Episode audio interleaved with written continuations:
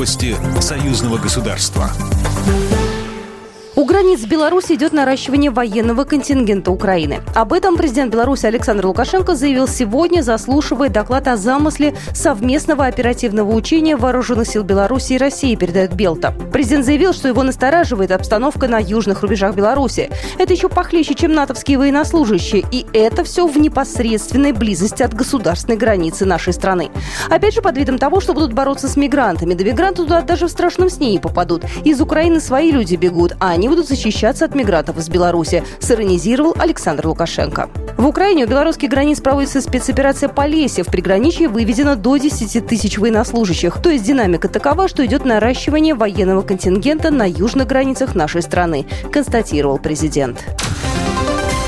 Оценки ряда западных стран относительно действий государств-участниц Организации договора о коллективной безопасности в Казахстане циничны. Организация показала свою дееспособность и востребованность. Об этом заявила председатель Совета Федерации Валентина Матвиенко в эфире телеканала «Россия-1», передает ТАСС. Она подчеркнула, что раньше были скептические разговоры про ОДКБ. Вот ОДКБ доказал свою дееспособность, востребованность и своевременность создания этой организации, добавила Матвиенко. По ее словам, страны-участницы ОДКБ показали, что это серьезная организация на Западе, должны считаться с тем, что в случае попыток цветной революции в каком-либо другом государстве ОДКБ всегда встанет на защиту.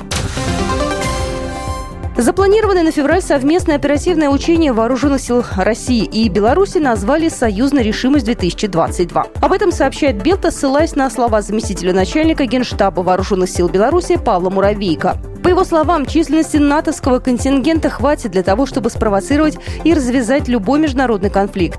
В Польше было развернуто больше 20 тысяч военных, из них 15 тысяч – это представители сухопутных войск. В Прибалтике больше 12 тысяч представителей армии, полиции, пограничной службы. Маневры должны начаться в феврале и пройдут они в западной и южной части Республики Беларусь.